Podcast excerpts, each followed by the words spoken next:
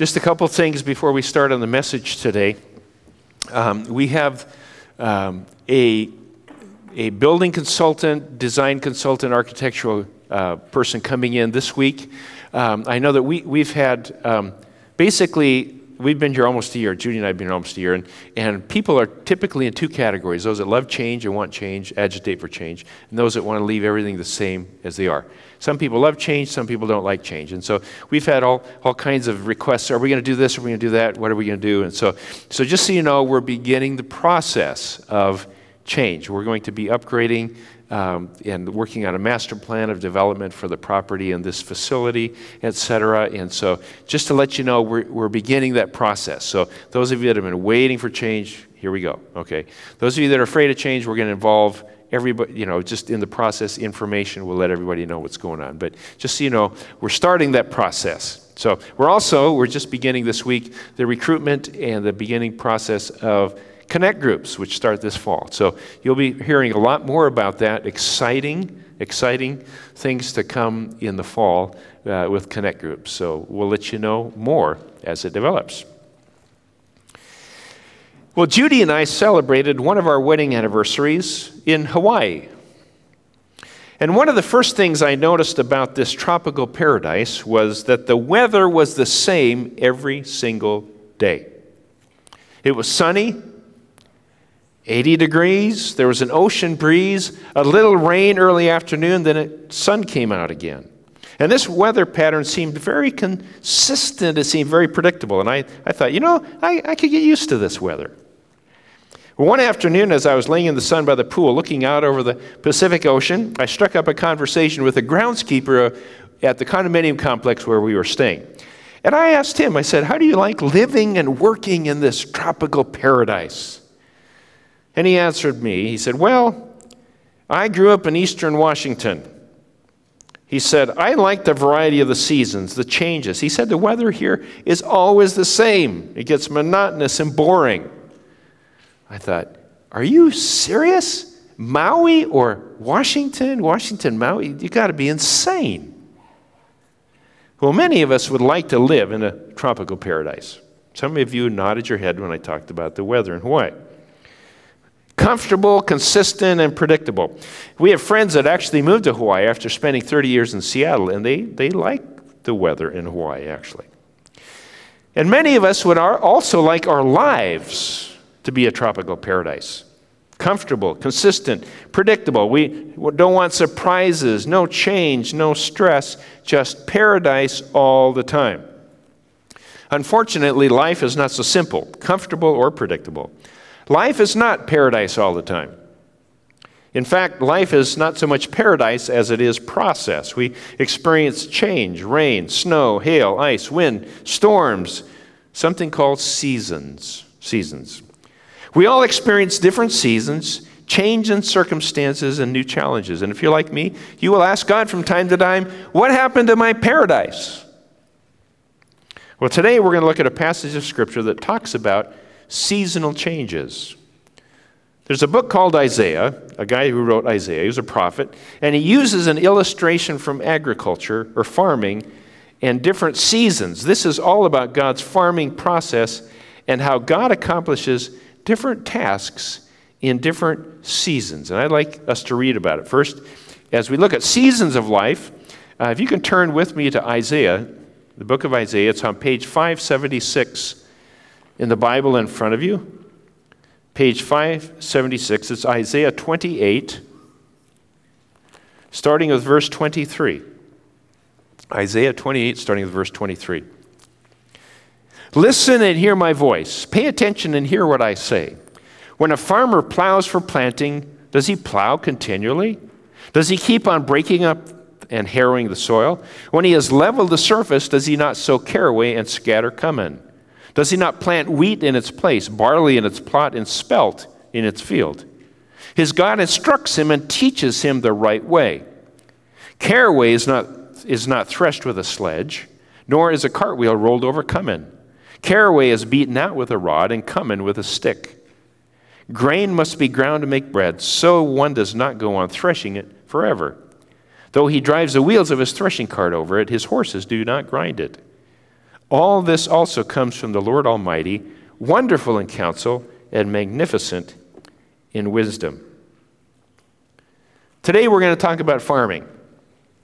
Now, the closest most of us city folk get to farming is mowing our lawn.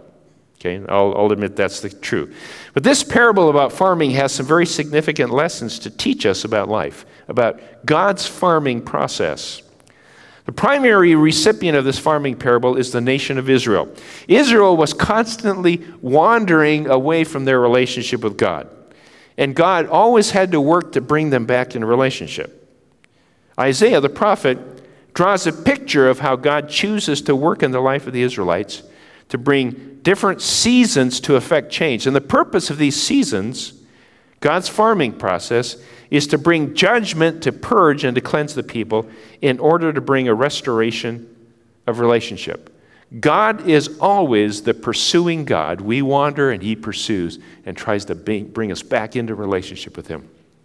See, when everything was going well, the people forgot their need of God. Now, I, I know we don't ever do that. But God would bring tough times to remind them. So this morning, I want you to think of yourself as a farm. You have different fields, different areas in your life. You have a wheat field, a barley field, a rye or caraway or cumin fields. And these may represent different areas of your life work or home or school or the role as a parent or spouse, a role as an employer or employee, a father or mother, an area of great passion or affection your values and priorities. We all have many different areas in each one of our lives, and we have different seasons.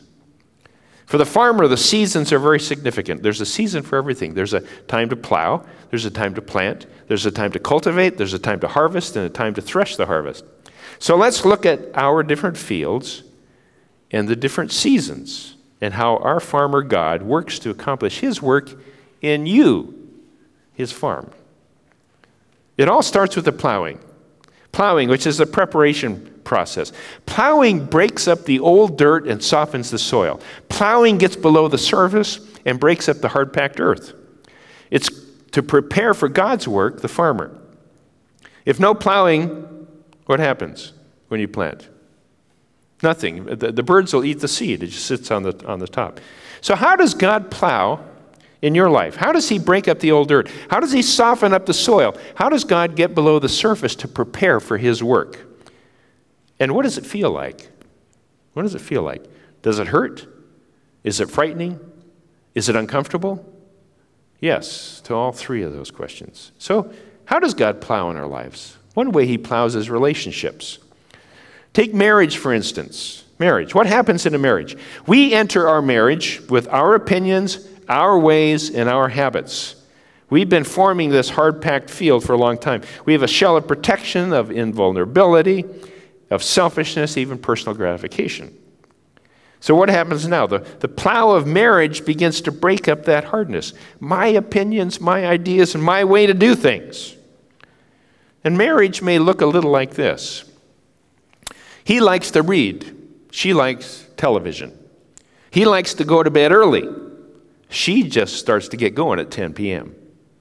She likes chick flicks. He likes action adventure. She likes to spend money. He likes to save money. She loves to shop. The moment his feet hit the hard tile floor of the mall, he's instantly exhausted and desperate need of rest. She thinks stoplights are ordained of God to establish order. He thinks stoplights are the tool of the devil to interrupt the schedule. On the freeway, she likes to leave a good distance between herself and the car in front. He believes that's a total waste of space and keeps traffic from moving smoothly. Besides, people drive faster or get out of the way when he's on their tail. He likes smooth jazz music, she likes R&B. Get the picture? A lot of plowing going on. By the way, I'm not I'm not stereotyping men and women. I'm just describing my marriage, okay?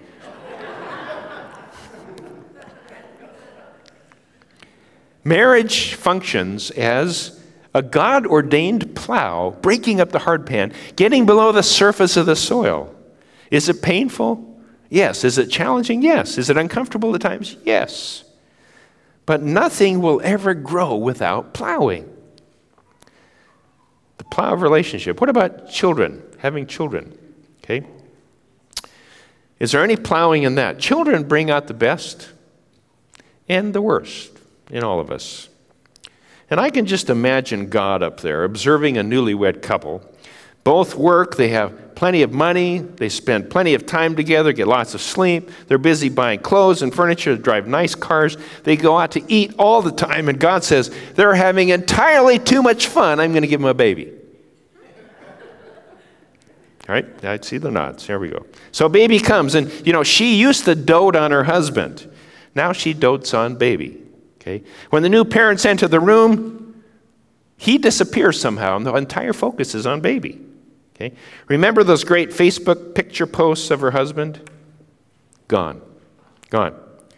All you now see is baby pictures, baby videos, and baby, baby stories. He's been replaced by a baby.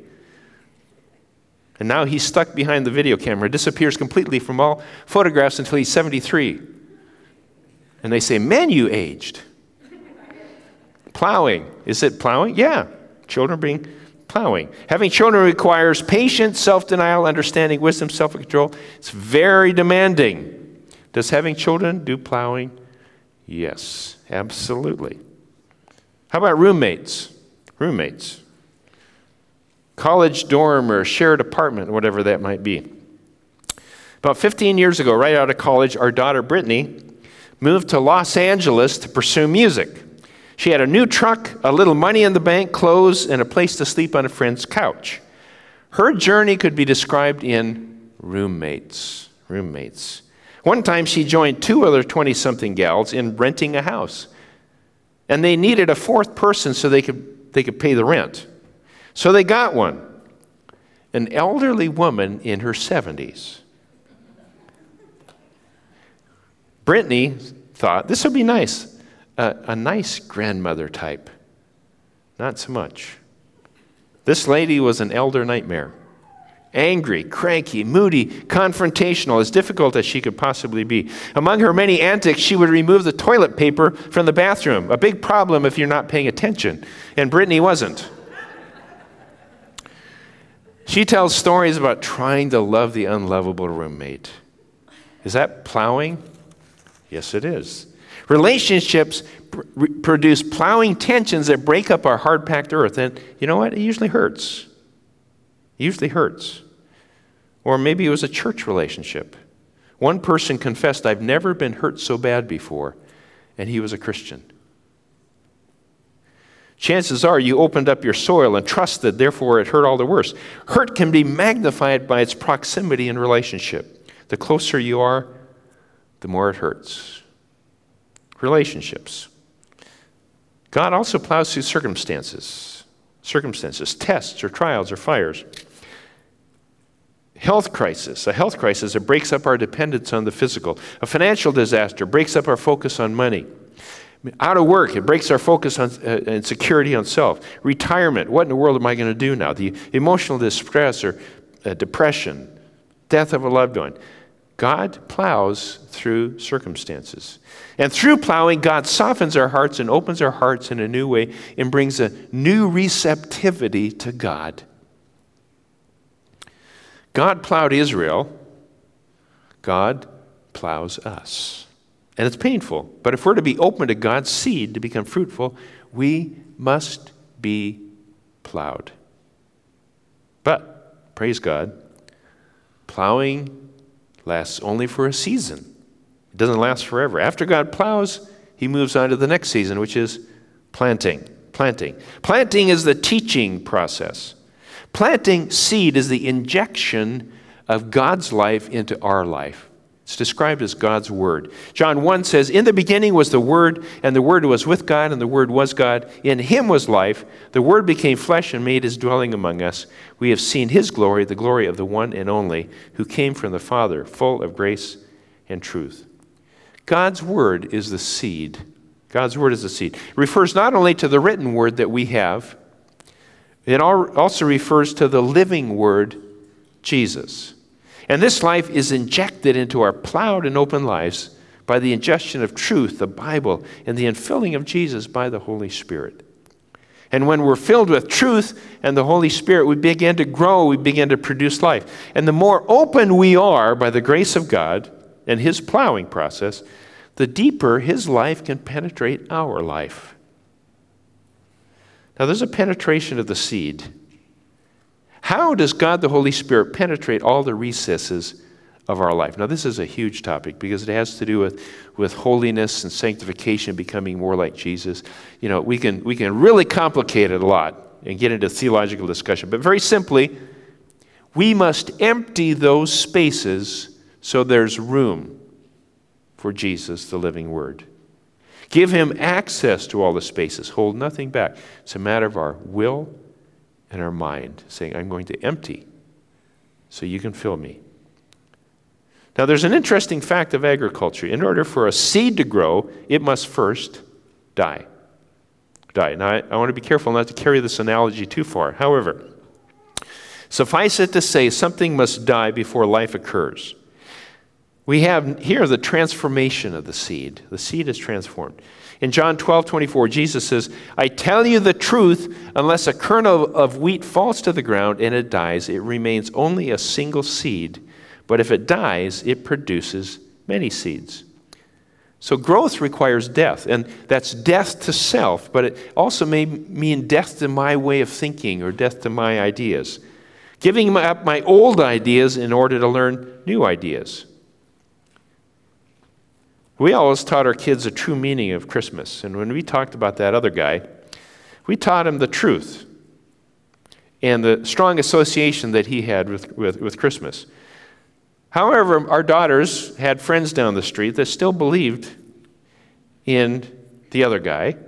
And when they told the friends the truth, we received a very concerned phone call from the mother that said, Would you please, would you please rein in your sweet little girls? Because in order to learn the truth, they had to give up the old. There's another one, like, like the tooth fairy. Now, since believing in the tooth fairy did not seem to interfere with theological history and truth, we played along with it. But we knew that our kids knew when they informed us that all their other friends gave, tooth fairies gave them a dollar per tooth instead of a quarter per tooth. Okay. Giving up the old so that you know the truth. Now, there are exceptions to giving up old knowledge for new. In preschool, in preschool, we all learned that, that turning a frog into a prince was a fairy tale. In college, we learned that turning a frog into a prince was science. Ha ha.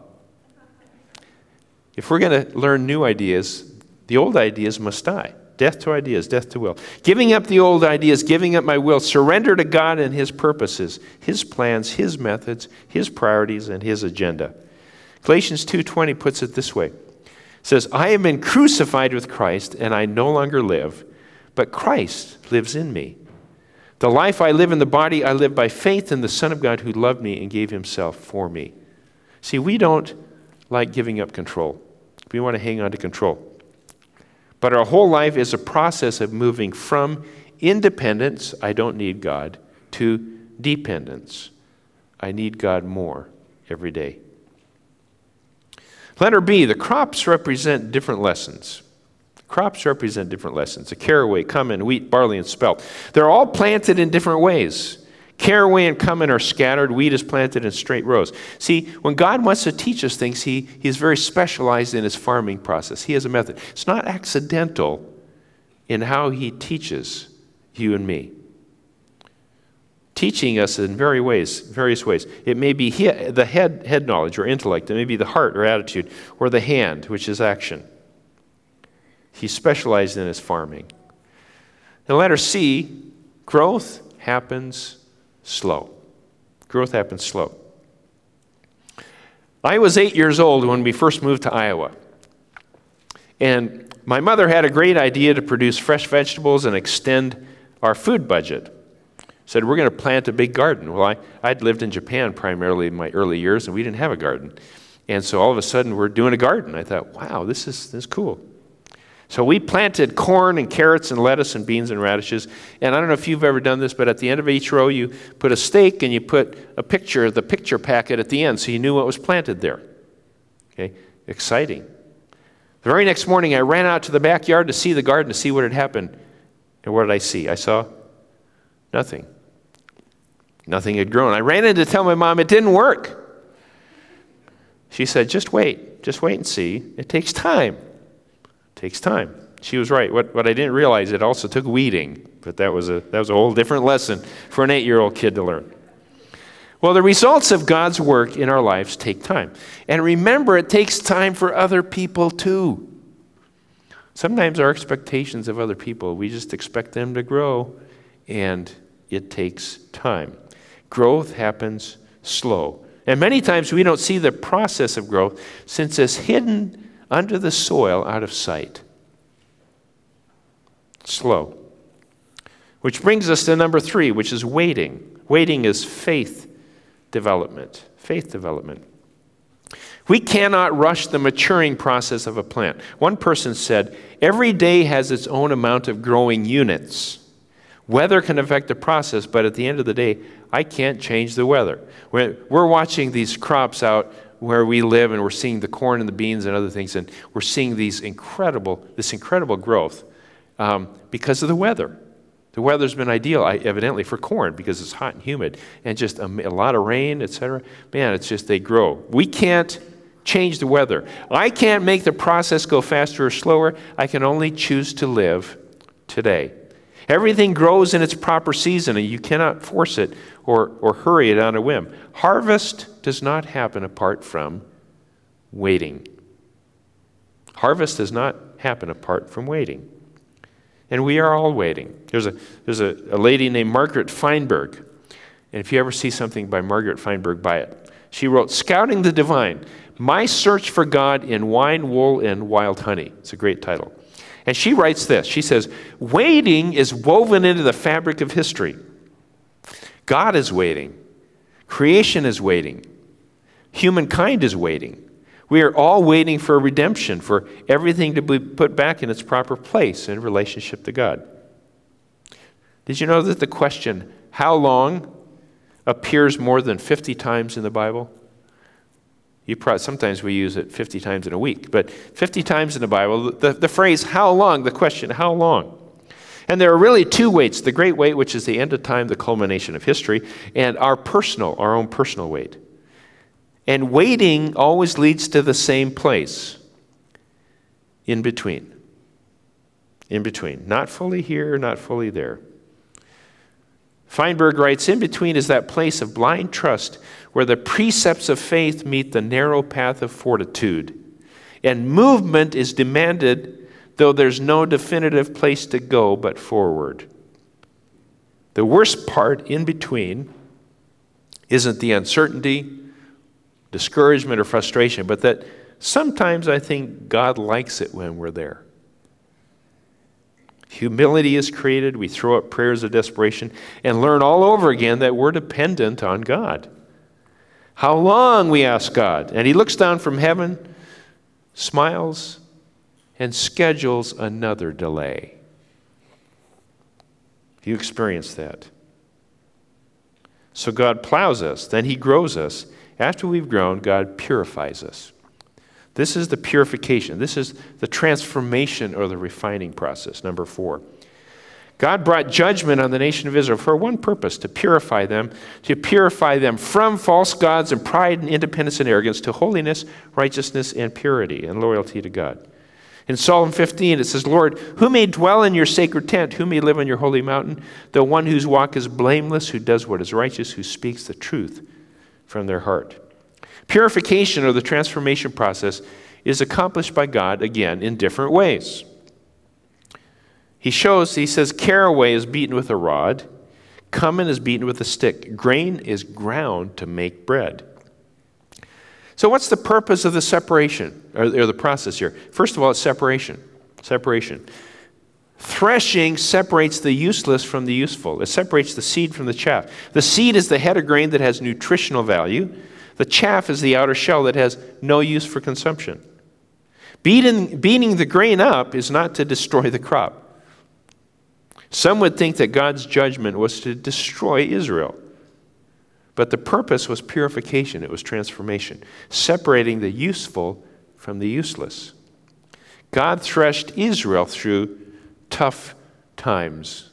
One writer says this Afflictions are God's threshing instruments designed to loosen us from the world and separate us between us and our chaff.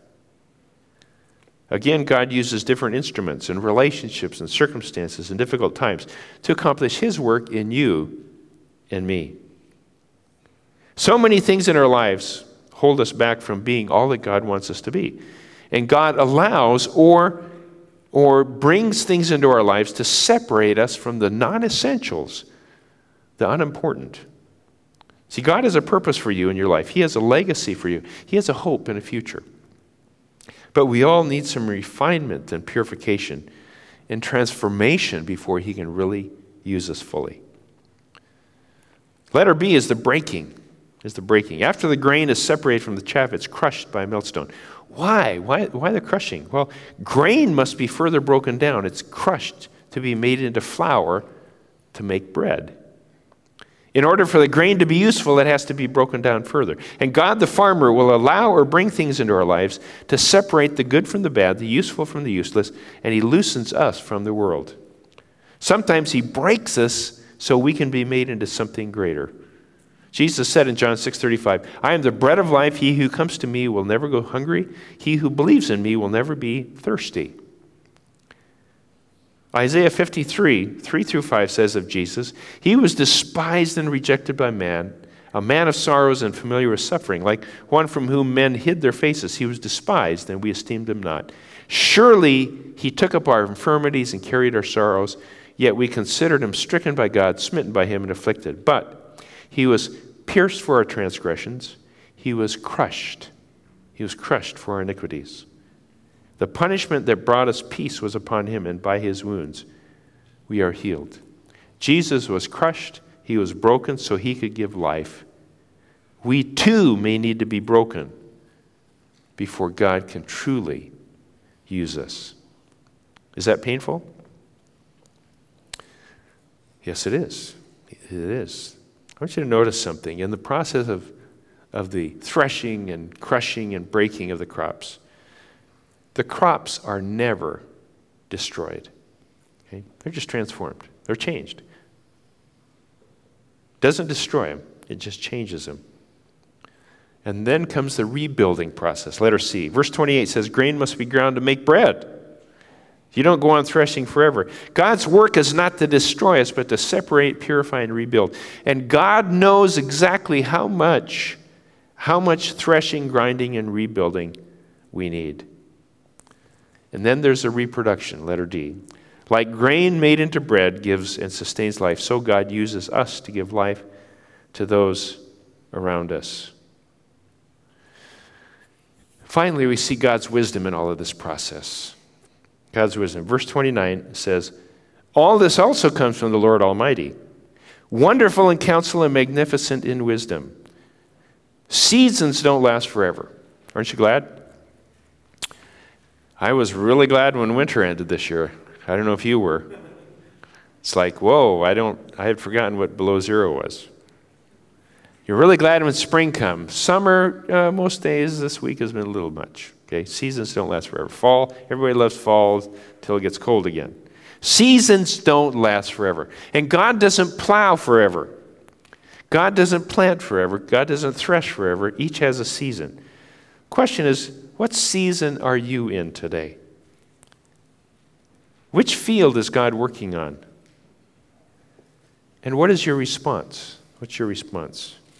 Hebrews 12:11 says, "No discipline seems pleasant at the time but painful. Later on, however, it produces a harvest of righteousness and peace for those who have been trained by it."